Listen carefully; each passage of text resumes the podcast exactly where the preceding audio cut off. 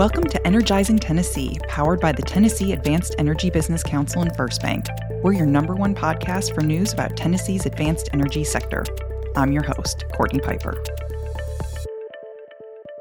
Welcome to Season 2 of Energizing Tennessee, powered by the Tennessee Advanced Energy Business Council and FirstBank. If you were a Season 1 listener, welcome back.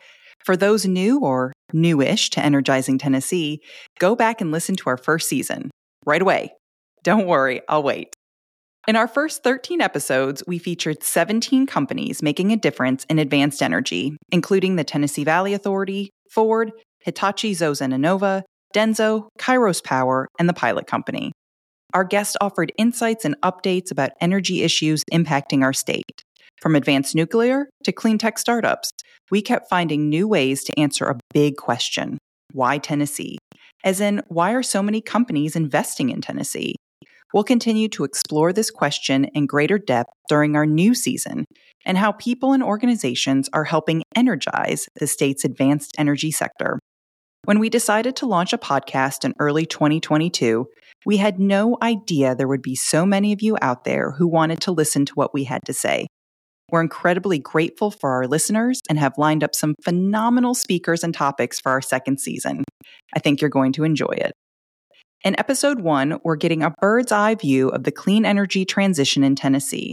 I had the pleasure of speaking with Julian Spector, a senior reporter at Canary Media, an independent, nonprofit newsroom covering the transition to clean energy and solutions to the climate crisis. Julian recently spent time in the Southeast, covering the push towards an electrification supply chain and decarbonization efforts from the country's largest public power provider. That would be TVA. I think you're going to enjoy the conversation. As always, if you like what you hear, please leave a rating or review. It helps us reach others who are just as interested in Tennessee's growing advanced energy economy. And if you haven't already, subscribe to the podcast on Apple Podcasts, Spotify, or your favorite podcast app to be the first to hear about our new episodes. Energizing Tennessee would not be possible without the support of TAEBC members and our sponsor, FirstBank. To learn more about FirstBank and how they can support you or your business, visit firstbankonline.com. Julian Spector, senior reporter at Canary Media, welcome to Energizing Tennessee. Hi, Cortney. Thanks for having me. So, when you got into into journalism, it was the twenty teens, roughly. Mm-hmm. Yeah, that was a really interesting time to be covering energy and climate change. So, what what renewable energy development trends are you seeing in the country right now? Wow, it's changed so much in just you know the last decade. Uh, I, I think the, at the start of my career, it was still very much the the niche, you know, or like the the phrase alternative energy uh, was still used, meaning it's not like the the real deal. It's not the main show. It's kind of this this little thing on the side.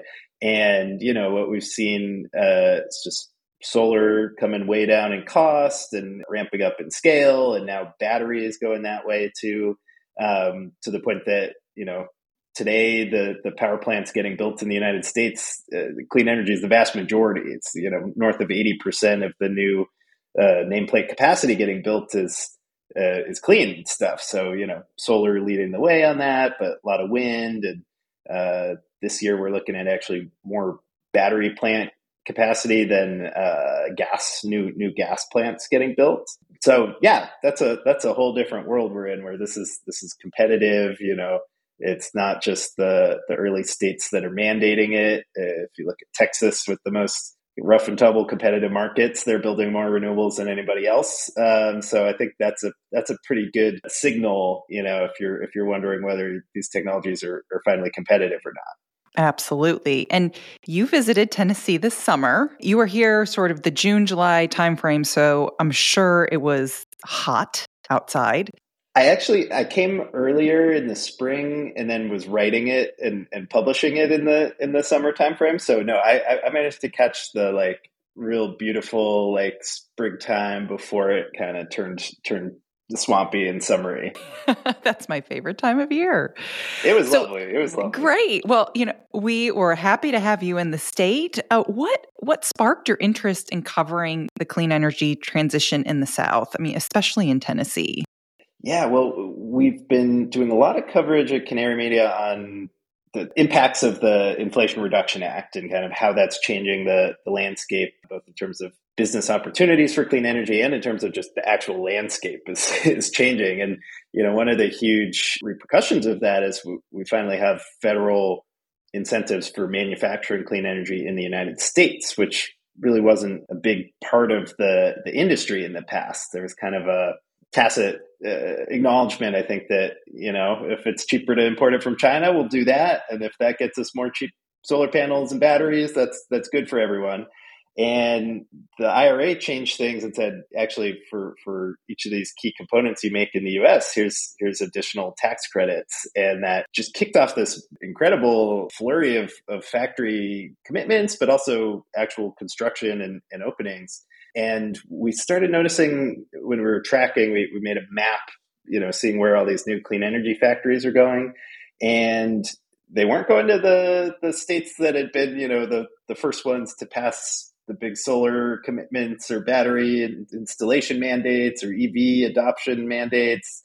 Uh, it's not like the, the kind of rah rah climate policy states. Um, and it's not even like the old Rust Belt, you know, like Mich- Michigan is getting a lot of the, the factories, but um, it's it's the southeastern states were getting the most like sheer private investment in uh, in new factories. So Georgia, South Carolina, Tennessee, um, you're getting these just billions and billions of dollars going into the building the batteries, building the electric cars themselves, and now there's a new kind of uh, battery recycling industry springing up that's related to those. So we wanted to just get a on the ground view of like why is that happening here? Uh, what are the factors drawing those manufacturers to the south specifically?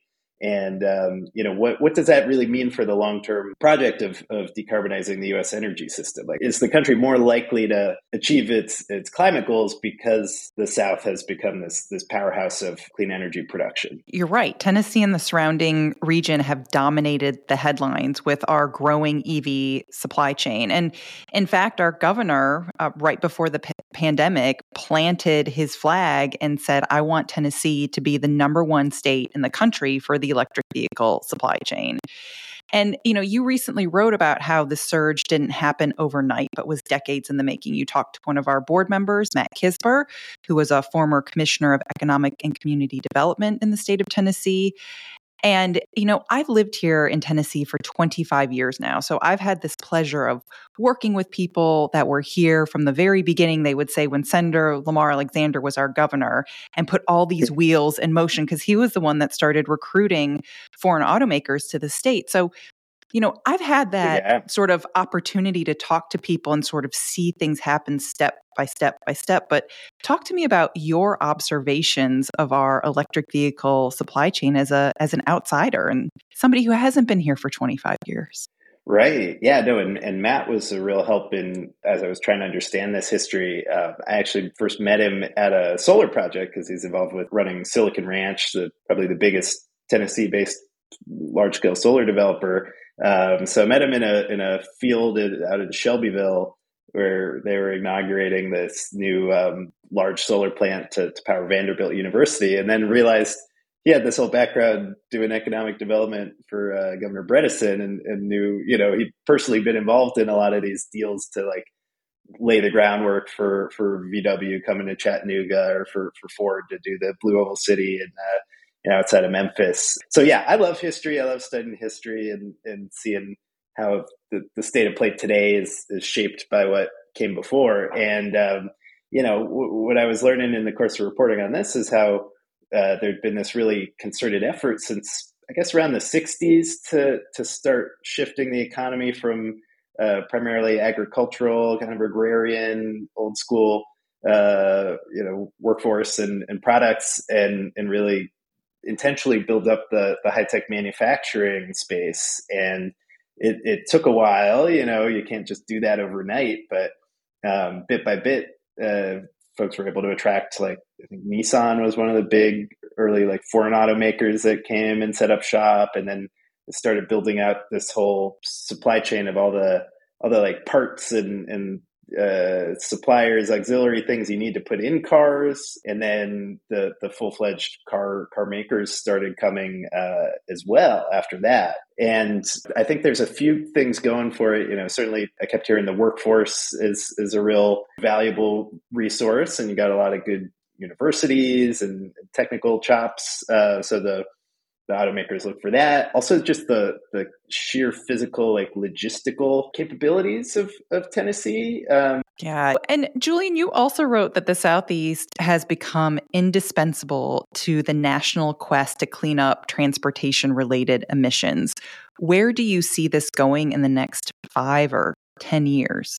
I think uh, among all the clean energy technologies, the electric vehicles are the most consumer facing. Now that people have more options on the market, they're voting with their, their wallets and, you know, the, the, the rate of new sales keeps, keeps climbing. So I, I, from what I've seen, just expect that to take off at a rate that goes way faster than the other kinds of clean technologies that are just, they're a little stickier, a little more um, friction to their adoption and that has all these ramifications for for the grid and for society. And you know we're going to have to figure out how to make sure we're getting enough electricity to all the places where people want to be driving their electric cars at the right time and everything. But tennessee's been laying the groundwork to be a major producer of it. I mean getting ford to come in there's really no more iconic vehicle than the the Ford F one fifty, you know, best selling vehicle in America for forty years plus, um, and to have that made in Tennessee seems symbolic of uh, leading into the new the new clean uh, clean transportation future. And then separate from the, the like actually building the key ingredients of that future i think the tennessee valley authority has a has a really interesting role to play there because since they're public power uh, they aren't driven by sending the most profits to some Wall Street shareholders every quarter, uh, and instead their their goal is to you know provide affordable, reliable power for the region and to, and to develop the economy of the region. And so they've played a really active role in actually helping bring forward and helping bring some of these other uh, high tech manufacturers, which in many cases requires them to beef up their supply of clean energy because the new high tech demand sources, these factories or data centers and all that, they want clean energy too. And so I think sort of more than maybe any any other part of the country, there's this kind of union of purpose between the the grid planning, the energy planning, and the industrial planning going on there um, in a way that you know it's it's not over yet, but so far it seems to be kind of helping grow both sides, like helping support the manufacturers and boosting clean energy in in the the valley uh, at the same time. So that's that's like a neat trend to to see. And let, us talk about TVA. So, when the Tennessee Advanced Energy Business Council was formed, we formed it with this premise that TVA is an asset for all those reasons that you stated. It is public power and it has this three prong mission of environmental stewardship, power generation, and economic development. So, when you came to visit Tennessee and you wrote about TVA, you wrote that if public power truly can lead the way in economy wide decarbonization, TVA is the largest and best equipped practitioner to prove it. So let's talk about what makes TVA the most equipped and what are some areas for growth. The largest is easy. It's like 10 million customers. Um, you know, it's just nobody operating at that scale in that kind of nonprofit uh, public model. Um, and then as far as best equipped, they they have a lot of technical expertise from their kind of legacy operations that's turning into really interesting assets for for the new kind of clean energy planning. And it's notable i think that you you always saw them as an asset because certainly a lot of people like to hate on them which is true of probably every utility but like tva gets gets flack from all sides of like, oh, they're they're even though they're nonprofit, they're still a monopoly. So there's a, a, whole group of people who don't like that because they're too big and they like big solutions, and you know people who uh, think they're not moving fast enough. And and you know, so I kind of came into reporting this really trying to answer the question of like, are they moving fast enough? I don't actually know. A lot of people say they aren't, and that they're trying to lock in new fossil fueled plants when they shouldn't be. And um, what I learned is they hadn't actually moved very quickly on clean energy over the last decade. Um, so, you know, when the rest of the country was kind of figuring out wind and solar could be really cheap and, and effective, TVA didn't dip its toes in very much. Um, but it did have legacy clean energy. You know, it's already like more than half of their generation is is carbon free from all the, the hydro and the nuclear that they've had for decades.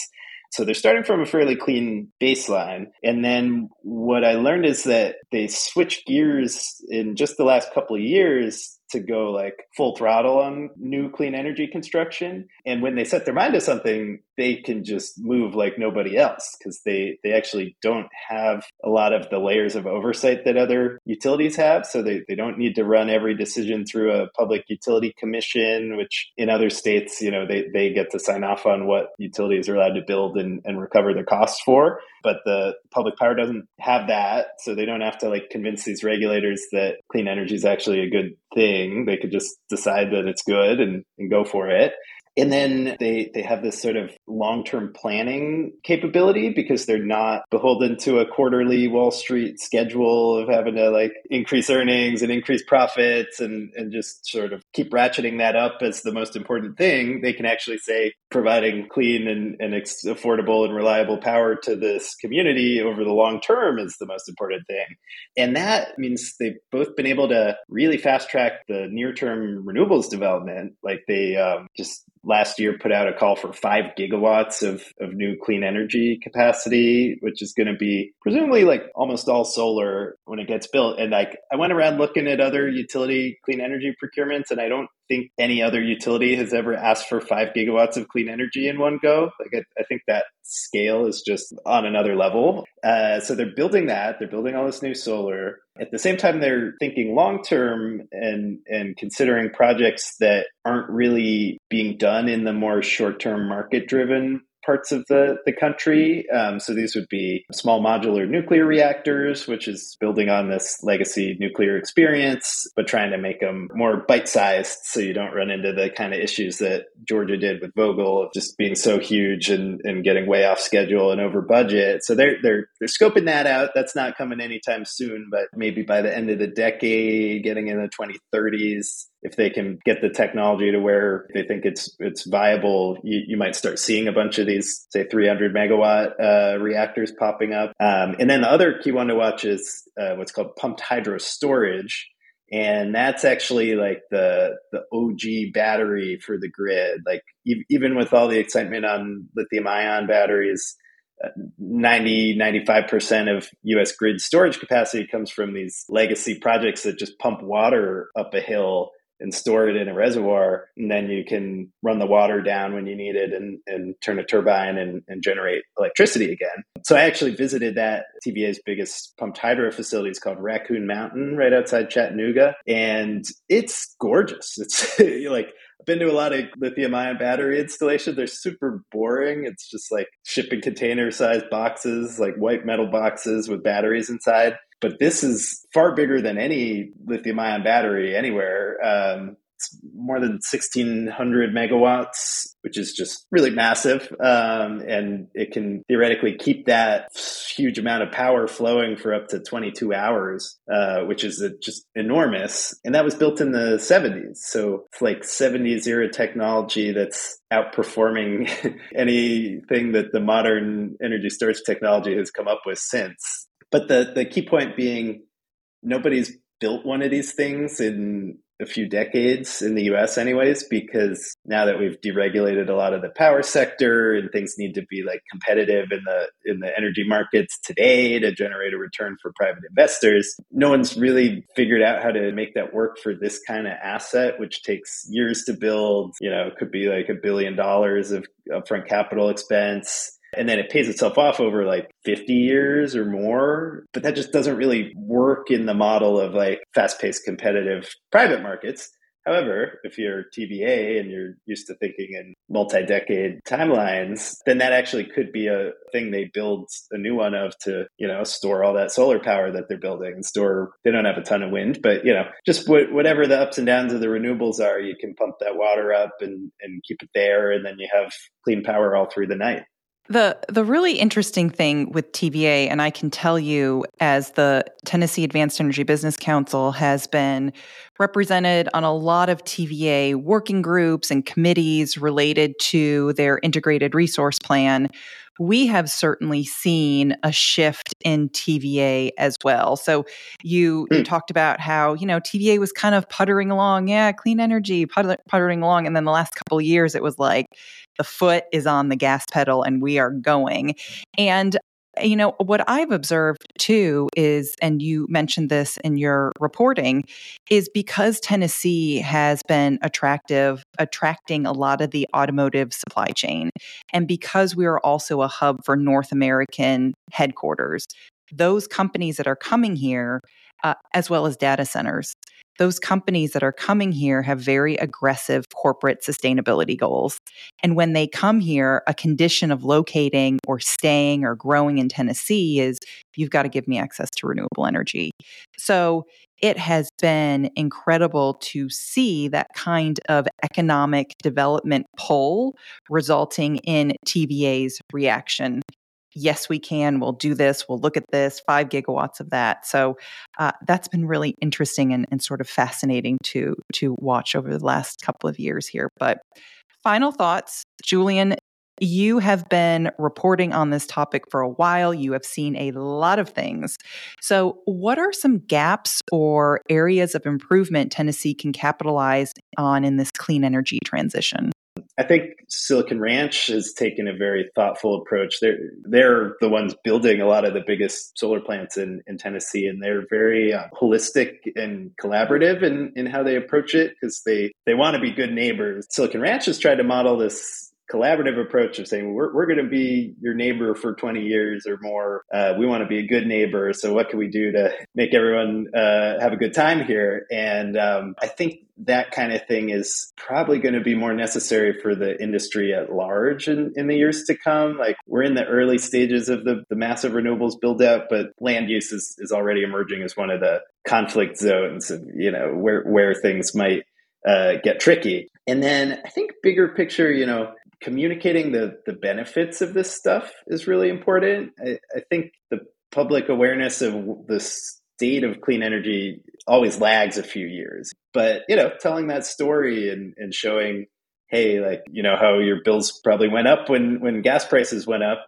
The more solar we use, that's the, the reduces your exposure to gas prices. So if we don't want to have your, your home energy bill rising because Vladimir Putin goes and invades a country on the other side of the world, solar is American produced energy that is is uh, providing a counterpoint to you know the the fossil fuels that are tied to these global markets and things. Um, so yeah, I think uh, it's always good to make sure the community is aware of how they're benefiting from the, these changes that are afoot, because um, change can always be a little daunting, a little scary. It could be tough, yeah, yeah. And then I think on the on the electric vehicle side, it'll be interesting to see how the state, you know, paves the way for for drivers and and, and customers in Tennessee to to benefit from those electric vehicles because you know you do need some coordination on public charging, and there might need to be some improvements to the grid itself to to get the power to the right places to allow for the charging to happen.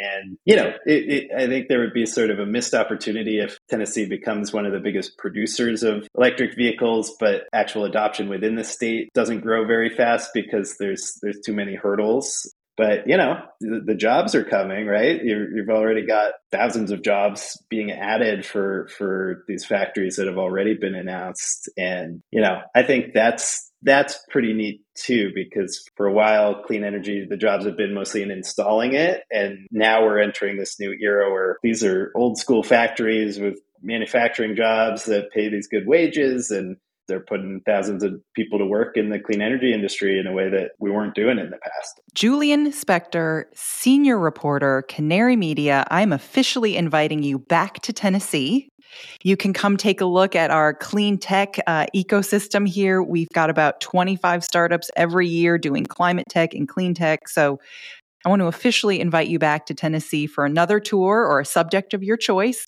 We loved having you on the show. Tell our listeners where they can learn more about you and your work. Oh yeah. Well, first of all, thank you for that invite. Can't wait to get back. Uh, you know, hopefully there's some live music and you know some good good southern cooking involved as well. Um, yeah, and and yeah, to, to to follow the work, you know, just canarymedia.com is is where I do my writing. Like I said, we're we're a nonprofit startup. We're trying. There's been a lot of turbulence in the for-profit media world in recent years, so we're trying a different model where we think we can be more sustainable by balancing different kinds of of fundraising and grants and, and reader donations and things. So you can sign up for our newsletter. It's all free. We want people to read everything we write. And we have some podcasts and do some short videos. Um, so check that out. And we're always happy to have more reader donations. Um, but mostly we, we just want people reading and, and getting the information they need about the uh, shift away from fossil fuels. So really appreciate you letting me talk about that. Great. Canarymedia.com. Check it out. Julian, thanks so much for joining us. Awesome. Have a great day. And that's our show. Thanks for tuning into Energizing Tennessee, powered by the Tennessee Advanced Energy Business Council and FirstBank. We're glad to be your number one podcast for news about Tennessee's advanced energy sector. If you like what you heard, please share it with others or leave a rating and review. To catch the latest episodes, subscribe on Apple Podcasts, Spotify, or wherever you get your podcasts. And don't forget to follow TAEBC on social media or sign up for our newsletter to hear about our events or learn even more about Tennessee's growing advanced energy economy.